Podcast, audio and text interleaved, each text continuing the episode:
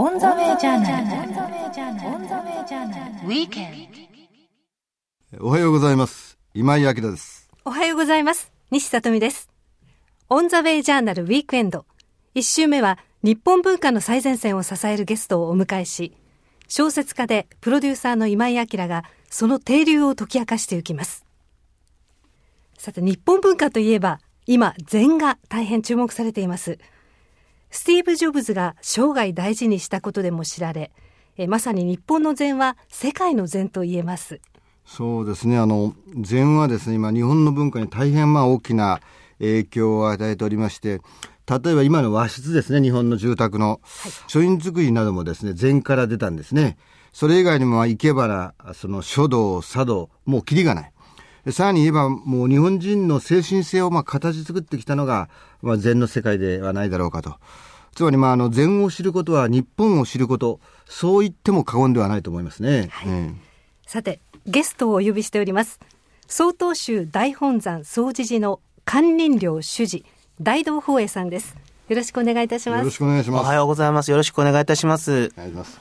えーいきなり合唱をしていただきましてですね、あの、緊張いたしましたが、はいえー今日は大道さん、あの、黒い衣に今朝を着て、えーラジオスタジオに入っていただきまして、何かこのラジオスタジオがですね、この仏法に満ち満ちた場所になったような。もうありがたい空気がですね、漂ってます。仏法に満ち満ちた雰囲気というのがいいですね。そのご表現の仕方が。た大道さんですけど、はい、ねご経歴をご紹介しますと、山口県のお生まれ、1969年生まれということはいです。。若いですね。若くもないですけれども、今年45歳になります。えー駒沢大学仏教学部全学科をご卒業。福井の仏国寺で修行され、27歳で出家得度。永平寺で修行され、横浜鶴見にある大本山総持寺に移られました。今、総持寺で開かれている座禅会、禅の一夜が多くの人たちが集まるということで話題になっています。えー大道さん、あの、この禅をめぐるですね、まあ、取り組み方、あの、以前禅の一夜もそうでしょうけど、皆さんの関心の持ち方というのは、あの、前と今とでこう変わってきたことでございますか？はい。あの、禅っていうのが非常に宗教性を持ったものからニュートラルなものに移ってきたんじゃないかなと感じるんです。つまり、宗教とかけ離れたところで、一つの自分を律する生き方としての禅というのを求めてこられる方が多いようです。だから、曹洞宗の禅、臨済宗の禅というのではなくて、禅というニュートラルなものということの感じ方を持つ方が多いようでございます。あの、まあ、禅と言いますと、もともとはですね、ちょ地域は正しいかどうかわかりませんが、あの、お釈迦様がお亡くなりになられて、まあ、末法思想の世というのが現れて、まあ、他力で救われたいという時代に、あえてですね、その、孤児っていうんですか、己にこう問いかけるというところから、まあ、禅が始まって、そういう意味で言いますと、その、もともとの、そのスタートの地点が、かなり大きく違うものでございますね。そこにまたみんなが戻ってるっていうようなことなんですかね。そう、孤児っていうのは、己のことと書きます。孤児。うん孤児救命と言います。己とは何ぞやと。自分とは一体何だろうかと。それを知りたいという方が、やはり増えてきたんじゃないでしょうか。本当の自分という言葉がございます。それが、今、昨今一人歩きしてるような気がいたしますけれども、その本当の自分という言葉がきっかけとなって、禅に入ってくる方も多いようですね。あの、孤児救命という言葉は、つまり、私って何者だと？はい。私は何で生きてんのか？はい。何で死ぬのかと？いうふうな、もう本当に自分への問いかけですよね。はい。えこの忙しい現代にあって、忙しさだけで実は満足できてない自分がいたことに気づいたんじゃないかなと思うんです。本当の心の安らぎ、また何があっても大丈夫なもの、自分の核となるもの、それを求められている方が多くなってきたんじゃないでしょうか。あの、その時にこれはもう今の、まあ若い人と言わず我々の風潮かもしれませんが、まずそういった時にですね、なんで自分は生きてるのかっていった時に聞くというパターンが非常に多くですね、どうしましょうかと。どうしたらいいですかって、もうみんなこう、あの、前の人に聞いて、っていうのは、まあ、ある意味も日本人の今のこう、考え方っていうんですかね、なってるんですが、禅っていうのはこう、聞くものじゃございませんよね。でも、その始まりが聞くことから始まることもまた禅でありますから、こうしなければならないっていう固い、うん、固くなに考えることはないと思います。取り掛かりは取っかかりは何だってもいいと思います。で、また、聞くってことは決して悪いことじゃありません。全身全霊でもって聞く。そしてその疑問を本当に解決したいという思いが現れたならば、やはり死について学ぶというのが、そういった世界が現れてまいります。あの、まあ、あの、禅といえばですね、やっぱりその、禅の世界でたくさんあるんですけども、まあ、その中心にやっぱ座禅という、はい座る禅というのがございまして、はいえーまあ、結核座という足を組んでですね、お線香が一本尽きるまでのおよそ40分間の間やりますと、これはあの、結構疲れるんですよ。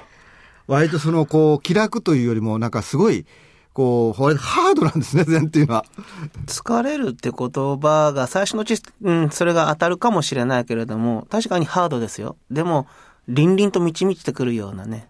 えーだから、なんか、運動した後の疲れとはちょっと違いますよね。うん禅っていうのはその禅をやることも大事なんだけど、禅を終えて立ち上がるときにね、その自分がなんか力をもらっていると。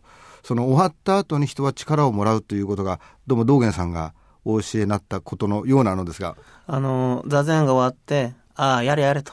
立ち上がるなと。ね。暗唱として立つべしと。暗唱。ええあの、静かにね、うん、心を乱れることなく、その座禅の世界でもって、このまた現実の世界に歩みを深めていきなさいよというふうな言葉だと私は受け止めてます。暗唱として立つべしと。そういう意味で言うと、その、一つは、あの、自分というものは見つめて整理して、もう一回そのリアルな世界で、こう、あの、立ち向かうためにその禅というのがあるというふうに考えてもいいということなんですかね。本当は二つはないんだけれども、ええ私たちは座禅の時間とそれ以外の時間というふうに分けて考えがちなんですね。座禅の時だけ座禅しておけばいいというものじゃなくて、本当はこの一挙手一投足、ね、つまり今生きてるところが全部禅なんだと思えるぐらいの、うーん、捉え方うん。をしとかなければ、禅が離れていってしまいます。うんええあのー曹洞宗の僧侶の方はよく生活が禅ということをおっしゃいますが、これ大道さんご自身もその禅中心のこう日々、一日を送ってらっしゃるんですか？あの、生活そのものが禅ならば、例えば、あパソコンに向かってキーボードを打つこともまた禅であるし、例えば、ご飯を食べることもね、禅であるし、例えば、街を歩くこと、ね、友達とランチをしたり、お酒を飲むこともまた禅でなければならないということですよね。じゃあ、何をもって禅とするのか。そこを私たちはもっと深めて考えなければならない。私は今、体をまっすぐにしましょうと。ね、体をまっすぐにして生きることが善ですよというふうにご縁ある方に伝えております。体をまっすぐにして生きる。それは楽しい時、嬉しい時はもちろんだけれども、辛い時、うんね、思い通りにいかないことが重なったりした時でも、体をまっすぐにする、体をまっすぐにすることを忘れない生き方。ね、じゃあなんで体をまっすぐにするかというと、座禅で一番大切なところなんですね。体をまっすぐにするというのが。体をまっすぐにすれば、おのずから深い呼吸ができてくる。そして、それに応じて心が整うというあり方です。だから、まず体をまっすぐにすることがとってもとっても大切だと思います。うん。それが禅だと私は、ね、一般の方々には今伝えております。あの私もあ今回少しその禅のことをね勉強させていただいて、まあ、姿勢とか心っていうのはあの、まあ、当たり前のように思ってたんですが息をですねこれほど大事にするのが禅であるとはですね初めて、えー知りましてですねあの本当にこう呼吸によって心と体を呼吸が本当に一番なんていうんですかね重要な要素を占めてるという先ほどね、あの、始まり、オープニングでおっしゃいましたよね。お茶や書道も禅なんだと。まさに呼吸なんですね。呼吸一つによって、例えばお茶の立て方も変わってきますし、書のこの一の字を書く、この一の字の味さえ、えー変わってきますよね。うんこれ余談ですが禅宗僧侶の方はね、えー当然のことですが書はやりますが他に生け花とかお茶もやられるんですよね。皆が皆ってやるわけじゃないんですけど、僕はあの、大学の頃ですね、えご縁あって、あの、私の出家を支えてくださった、あ二層様からですね、演習流を習いなさいということで、演習流の方を、おしばし、少し、少しかじりました。あ今でもやられてるんですか？いやいやとてもとても。そうですか えー、大道さんの著書をご紹介いたしましょう。座禅に学ぶ、そして運を生きる。いずれも桜社から出されています。えー、私この本、今ちょっと愛読書になっておりまして、何回も 読んだんですが、これはあのとてもまあ素晴らしいと言いましょうか。これあの、仏教書じゃないんですね。あるいはその、座禅の入門書というわけでもないんですね。あの、一人の僧侶が、あるいはその一人の青年がどういうふうに座禅と向き合ってきたのかと。まあ、弱い自分のこう心根を、ここまでこう心情を取るしていいのかっていうぐらい、こう、ある意味赤裸々にね、正直に書かれたり、あるいは人間でどう生きるのかっていうね、自分の悩みも含めて、えー、書かれて、読み終わった後に非常に心がちょっと澄んでくるようなあ本だったんですが、えー、ダーさん、この本はどうして書いてみようと思われたんです？あの、初めにですね、うん、私が禅の一夜ということを企画して始めた頃、朝日新聞の記者さんが体験取材に来られました。で、その時に、うん、彼が書いた記事を読んで、桜社の社長さんが私に声かけてくださいました。何でもいいから、何でもいいからちょっと禅について書いてくれないかと言われたんです。で、私、正直ためられました。私なんかが書いてもね、変に誤解されて、えー、禅から離れていってはもったいないなと思ったんですけれども、でもやはりいいチャンスだなと思ったんです。というのも、私自身が二十歳ぐらいの頃禅に出会った。それも一冊の本からでした。で、その中でもしこの本を読むことによって、座禅をしたい、座禅をしようと思う人が、一人でも二人でも出てきてくれたらいいなというふうな思いの中で書いたんです。だから最初、運を生きるというのは、実は禅の組み方等は一切書いてません。禅のお坊さんは今こういうものの見方をしてますよと。仏教っていうのは難しくないんですよと。あなた自身の、いや、私自身の生き方の姿なんですよと。それはお釈迦様が、また道元様、経団様がなさった生活の規範を自分にどれだけ取り入れていくか、その視点なんですよということを伝えました。で2冊目では、いよいよね、座禅っていうものがあるんですよと。私たち生きてれば、そう、うん、思い通りにいかなくなったりね、苦しくなったりするとつい頼ってしまいますよね。で、そんな時に言葉あれですけれども、印鑑買ったり壺買ったりではね、いい方に転ぶことはありません。うん、ありません。私自身が本当に悩んだ時に宗教というものに触れ、触れました。けれども、その20年前の宗教というのは実は洗脳という言葉が流行ってた時代です。オウムの時代ですね。そうですね。ええ、だから宗教というのは危ないものだというふうな固定観念を私自身持ってましたけれども、ただそこで禅に出会ったことによって、あの破れかぶれだった私の、あ生意気だった私のあの生活が、ちょっとずつちょっとずつね、直されて、うん、で、今、図らずも、禅を伝える立場に、ね、えー、僧侶になれたっていうのも、あその恩返しというふうな意味でね、この2冊の本、桜下さんの方から出させていただきました。あの、この本を読んでですね、初めて知ったんですが、大道さん、これはお寺さんの出ではないんですね。そうですね。ええ、うん、工務店のせがれです。今頃頭そうてなければ社長をしてたかもしれません。あ、おご実家もそうしますと、これはあの、曹洞宗じゃないんですね。はい、浄土真宗です。浄土真宗ですよね。えー、だから曹洞宗とか、また道元とか消防現像というのは、受験のための単語でしかなかった。うん、えー、全く関係なかったですね。うん、うんじゃあその周りにそういったその禅をする環境の中で育ったわけではなかったわけですね。全く違います。ただ、あの、悩み苦しんだ時に、ある本を手にした時に、その本の中にこういう言葉があったんです。御人の、つまり私たちの生涯は、成仏道の過程にあると。成仏道というのは、お釈迦様が歩まれた道を歩んでいるんだと。その過程と私たちの生涯は全く同じなんだというふうな一文を読んだ時に、身が震えるほどの感銘を受けたんです。なぜかというと、こんなに悩み苦しんでる私にも、まだ生きてる意味があるんだなと。うん、それが、あ禅を組もうと思った最初のきっかけでした。まあ、ちょっと聞いたんだけど、その時に、あの、こう、契機としましては、とても大事にされてる方が、あもうお亡くなられた、はい、そういったことも体験されたようで、はい、ええ、初めてですね、近しい方が亡くなった、あです。あの、それ見たときに、うんなんで死ぬんだろうと、まず思ったんですね。で、どうせ死んでしまうんだったら、何もこんな苦しい思いまでして、生きていくことなんかないんじゃないかと。そう思ったんですね。ひねくれもんでしたから。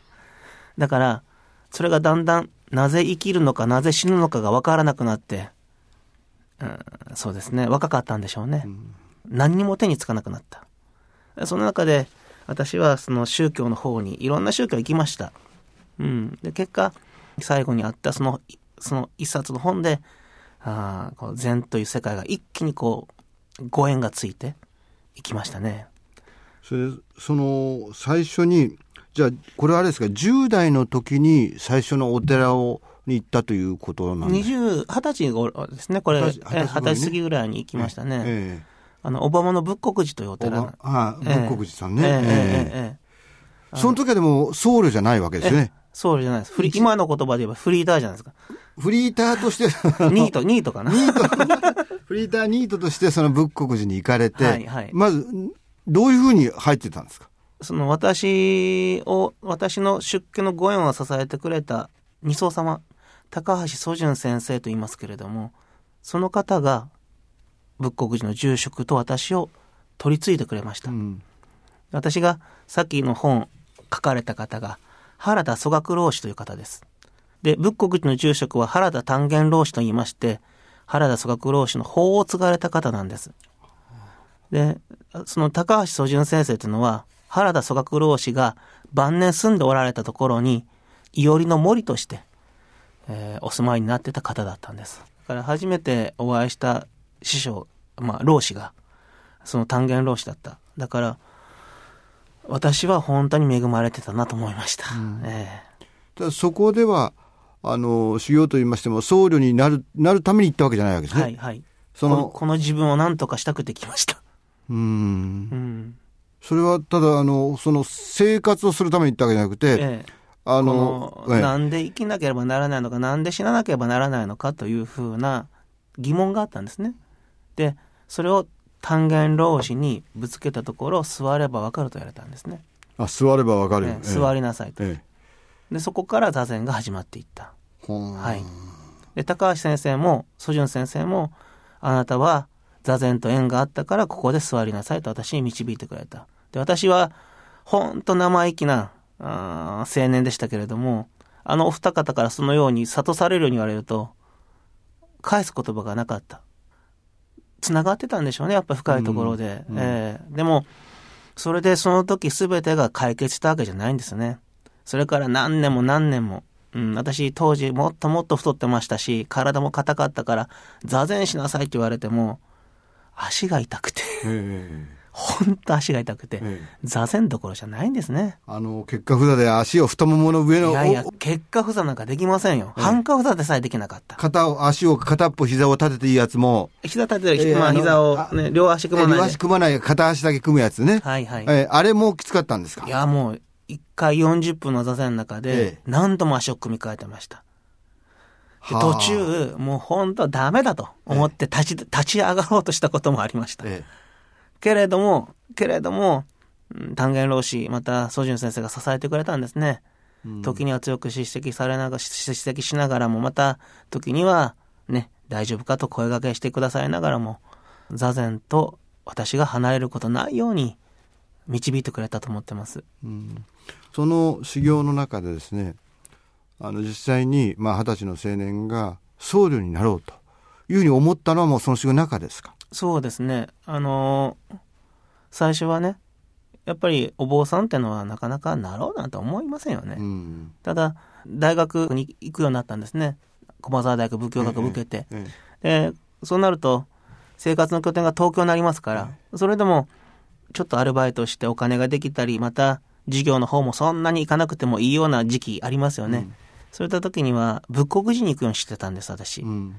うんえー東京駅から深夜バス乗って、敦賀まで行って、で敦賀から、敦賀のインターで降りて、で、敦賀の駅まで小1時間ぐらいかけて歩いて、で、敦賀の駅から小浜線乗って、朝、あー6時、7時ぐらいかな、仏国寺着いて、そこから長いと2、3, 2 3ヶ月仏国寺で生活して、修行して、短い時にはたった1日のために言ってました。なんでかというと、老子の、単元老子の声聞きたくて、単元老子のお顔見たくて。うん。で、そうしてる中で、あ、僕は単元老子のように生きていきたいなと。うんそういうふうに思ったんですね。うんあのこの禅においてその死のお死と弟子の関係で非常にもう濃いものだということを今回初めて知ったんですがやっぱりその自分がまあ恋するようなあるいは惚れ込むような師匠さんのお考え方とか教祖とかをまあそのある種真似るっていうんですかね一生懸命自分がやって近づきたいとまあマンツーマンですねある種その関係性がすごく重要なんだということをそうですね。ええこの人のようになりたいなと。こんなふうに生きていきたいなっていうのが、まず基本じゃないでしょうか。うん死から法を継いでもらうためには死を拝まなきゃならないですね。お拝しなきゃいけない。果たして本当にお拝できるだろうかと。お拝っていうのは、おでこをつけてね、こう、おみ足を頂戴するんです。はいはいあの実際乗りませんよ、ここには。乗りませんけど。足を持つようにえええだから仏様に対しても、ねお拝するときは仏様の足を持ってこ頭をね、おお仏様の足の下にあ自分の頭を入れるような気持ちということう、ですね。足の下って、まあ足をこう、いちちょういただくっていただくっていうかね。であの、それってこう、今の時代で言うとね、本当にその、この人だったら信じられるとか、あの、この人の言うことだったらもう全部 OK だという人が、なかなか見つからないんですよね。あの、信じるって言葉あほど今の時代信じられないものないと思うんですね。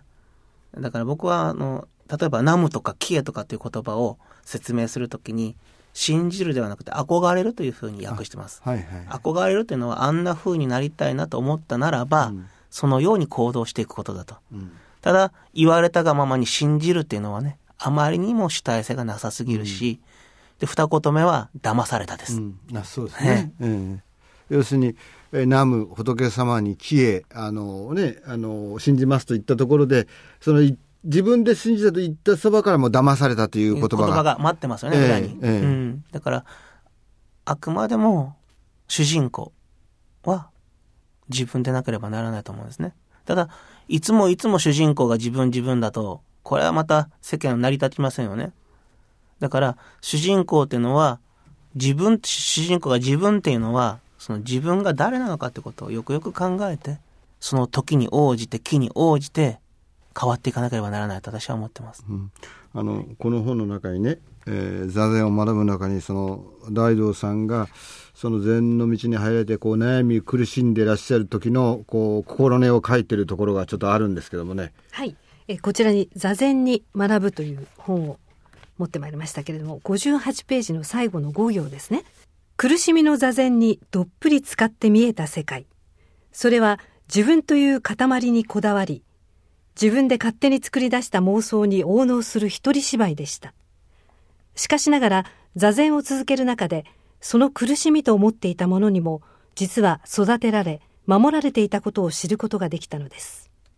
うーん深いですね。あのー今回ね、この座禅に学ぶという本は、2ヶ月半ぐらいで書き下ろしたんです。ちょっと急いでましたから。ただ、過去の、私の思いを綴ったものを読み返しながらね、ちょっとまとめる時間をもらったなと思ってます。で、その中でやっぱりこう、座禅すれば、全てが解決するわけじゃないんですね。一気に。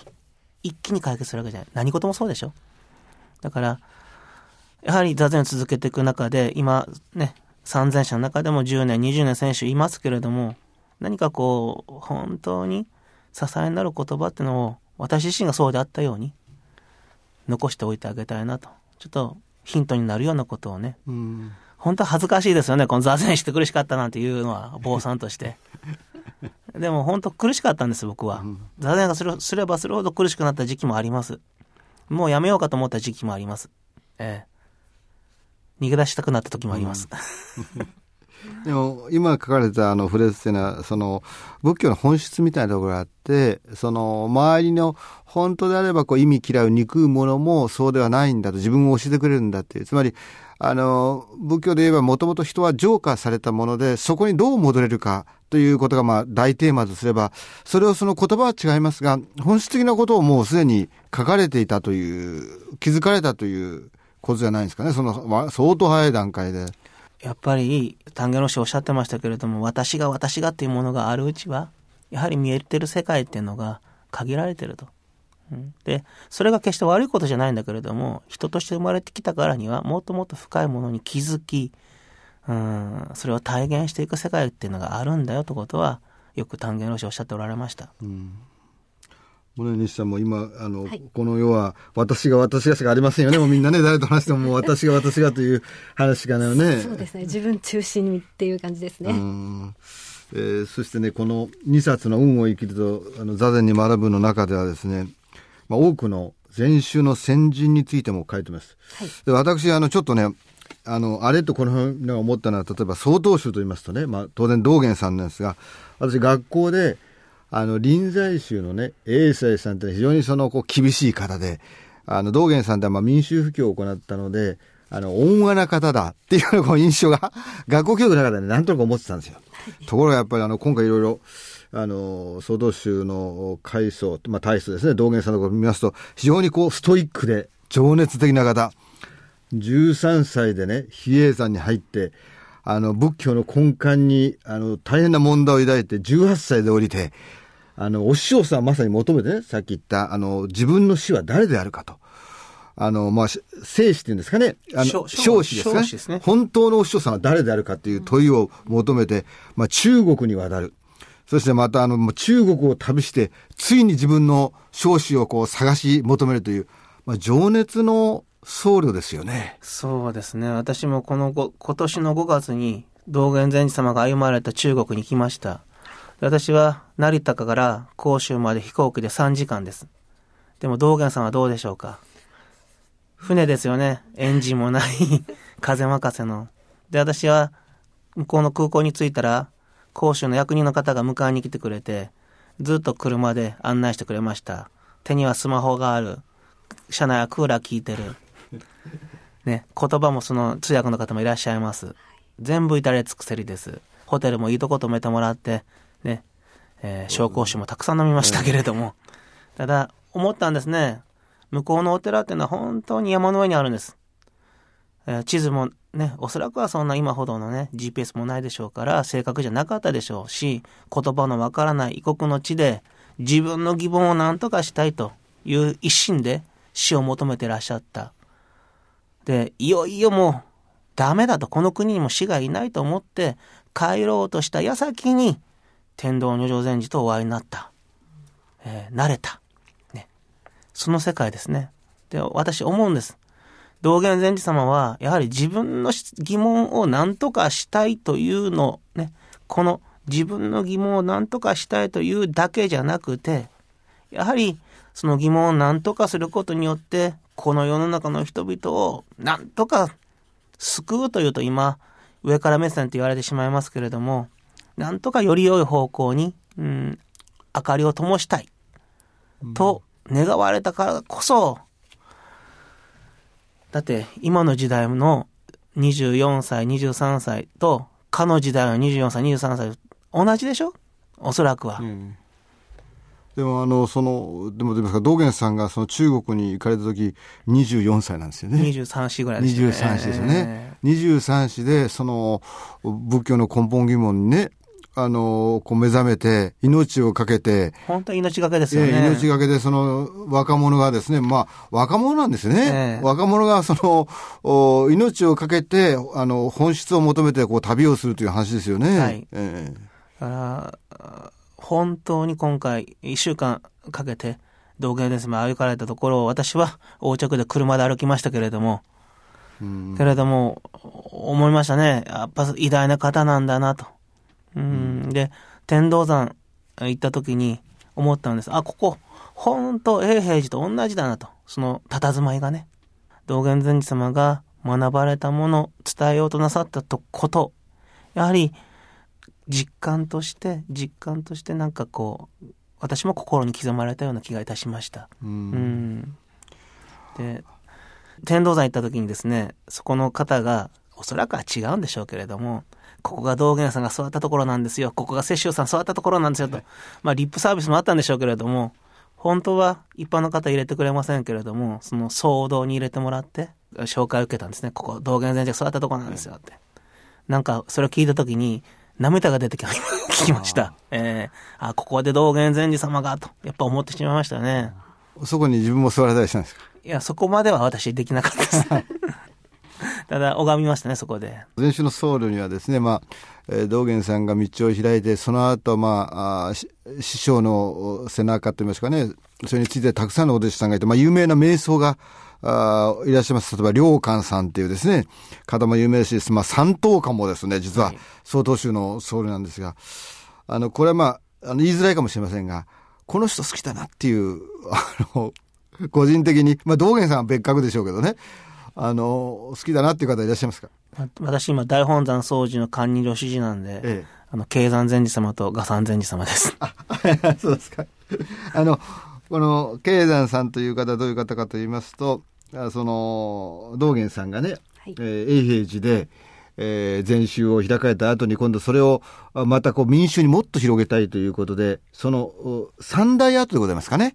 一道元、そうですね。道元禅師から数えて4代目で、つまり3代。道元禅師から数えて、えー、道元禅師様、古雲江上禅師様、え江上さんですね。え鉄通議会禅師様、議会さんが入って。そして慶山禅師様です。慶山ですね。あの、おこの慶山さんのお母方の方がですね、その、なんですか、道元さんのに教えを受けてたということですよ母方のおばあさんが道元様に教えを受けてたというふうな説もありますね。ご縁でね。ええですから、それでその慶山さんとが現れて、それから能登にですね、え掃除所を最初に作られたんですね。はい。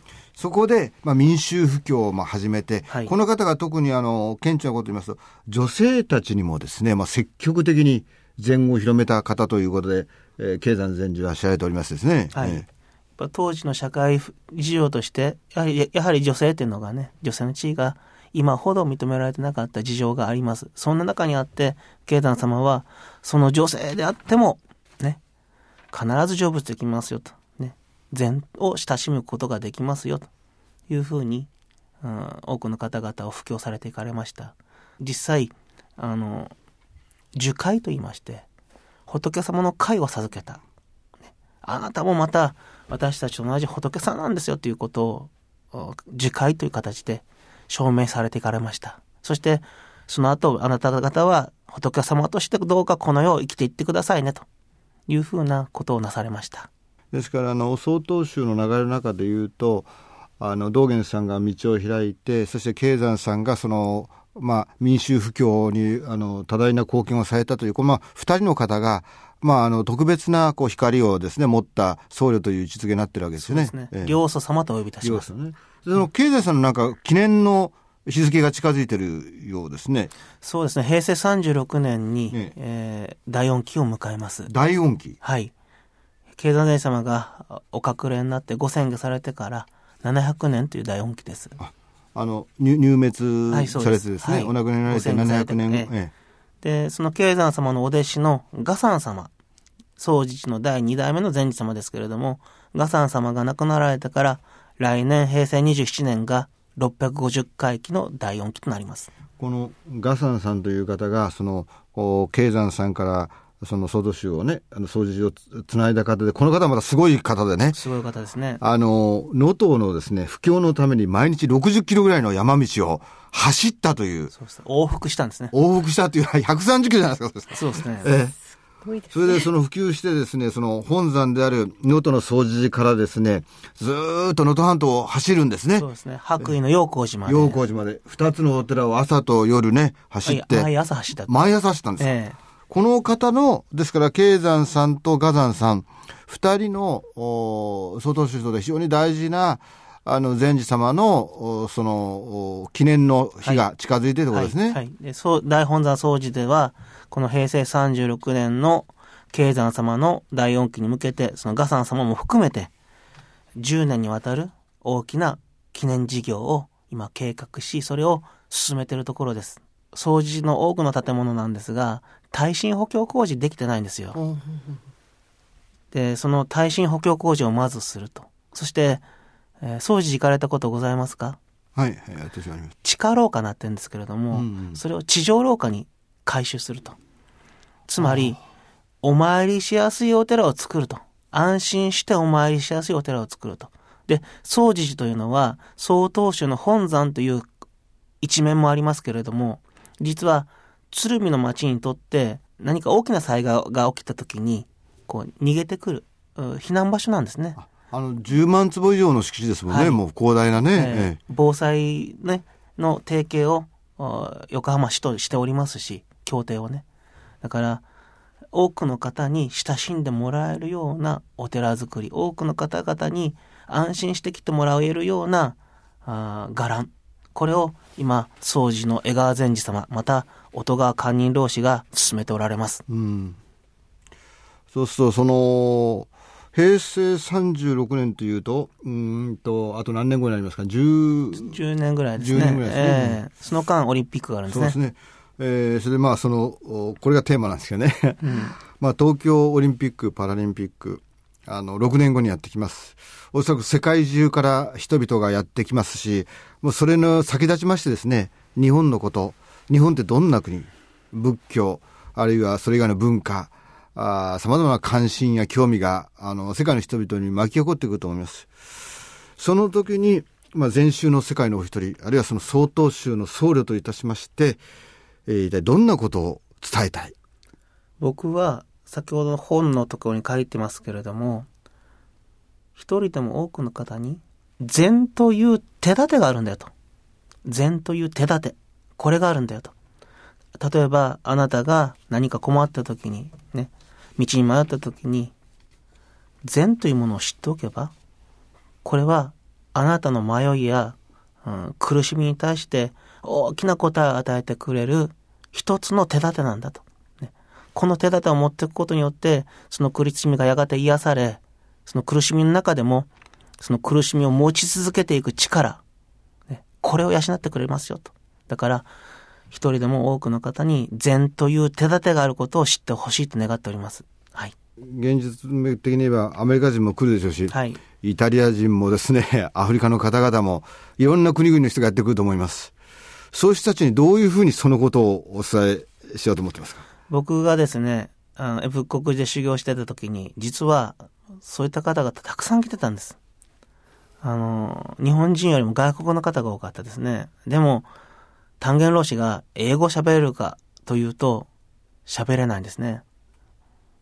Now here って言ってました。今ここと。Now here ですか ?Now here と。でもそれでも彼らは感激の面持ちで、その話を聞いてるんですね。うん、やはりその単元老子の佇まいなんでしょうね。うん、境外なんでしょう。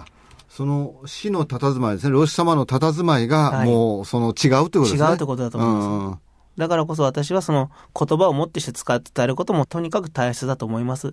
今の時代、禅は不流文字だと言い切ることは難しいでしょう。うん、やはり言語化していく努力を忘れてはならないと思うんだけれども、だけれども、そのある一面においては、点数化したり言語化したりする世界じゃないってことははっきりしておりますから、うん、我が生き方をもってして、その方々に接していく。それで十分じゃなかろうかなと思います。もうすでに今の段階で、まあ、日本のいろんな文化の中で、日本で成熟した禅というのはもう世界発信されておりますね。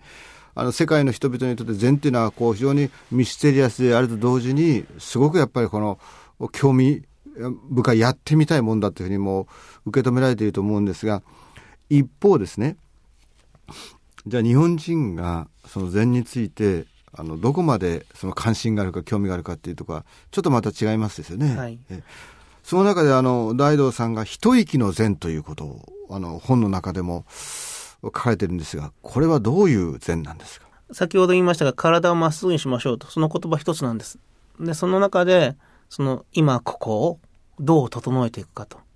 だから座禅ってのは心で心を整えるんじゃない。頭であれこれ考えて心を整えるんじゃない。体でもって整えていくっていうのが禅の姿です。で、今の時代というとあれですけれども、私も含めて、宗教っていうのがちょっと遠くなりましたよね。葬儀と法事だけになっております。で、学校教育の場においても、なかなかね、道徳や倫理、えー、ってこともね、言わなくなりましたよね。どちらかというと、権利権利で。その中にあって、じゃあ、座禅ってのはこういうことなんですよって難しく言っても届かないでしょうから、で、座禅ってのは40分座らなきゃダメなんですよ。ね、足が痛いの我慢するんですよ、と言うと、誰もしな、しませんよね。ね。だから、私は取っかかりとして、一息の禅っていうのをお伝えしてます。それは、座禅君とするのが一番いいんだけれども、やはり生活の中で朝起きて、パジャマ着たままベッドに腰掛けてでもできるし、足を組まなくてもいいと。ええ、体をまっすぐにして、ええ後ろ頭で天をつくというんですけれども、この後ろ頭の先端でもって天井をつくような気持ちになれば、天井をつくような気持ちで体をまっすぐにすれば、そう、鼻とおへそとが一直線になる。耳と肩とも一直線になる。ねここで、座禅と同じように、まず、鼻と口、両方使って、ゆっくり息を吐き出す。吐いたら口は閉じる。そうすると、新しい息入ってきますよね。これ入ってこなかったら大変ですよ。入ってきた息を、おへその下あたりにグッと落として、そこから、ゆっくり吐いていく。これだけなんです。うんこれを続けてほしいんです。うん腰掛けてる時、椅子に座ってる時、立ってる時、電車のね、うん立ってる時でもできるし、上手くなると歩きながらもできてまいります。私のジオン氏、先ほどの高橋宗純先生ですけれども、私に言った言葉があるんです。それは、人間いうのは、呼吸さえ深くできていれば、大概のことは乗り越えられるんだよと。ねだから、一息の禅と、私はお伝えしたい。うんもう一度大道さんの本を紹介いたします座禅に学ぶそして運を生きる、えー今日は5冊ずつをプレゼントしてくださるということですそうですね。ありがとうございますええありがとうございます。今日はどうもありがとうございましたどうもありがとうございました。ありがとうございました。ご延長いたしました。ありがとうございますありが。とうございました。オンザウェイジャーナルウィークエンド。大道宝恵さんのお話、いかがでしたか？大道さんの著書、座禅に学ぶ、そして、運を生きるをそれぞれ5名の方にプレゼントします。ご希望の方は番組ホームページ、www.jfn.jp スラッシュ OWJ アンダーバー W www.jfn.jp スラッシュ OWJ アンダーバー W のメールフォームから郵便番号、住所、お名前を明記してお申し込みください。当選者は発送をもって返させていただきます。オンザウェイジャーナル。オンザウェイジャーナル。ウィークエンド。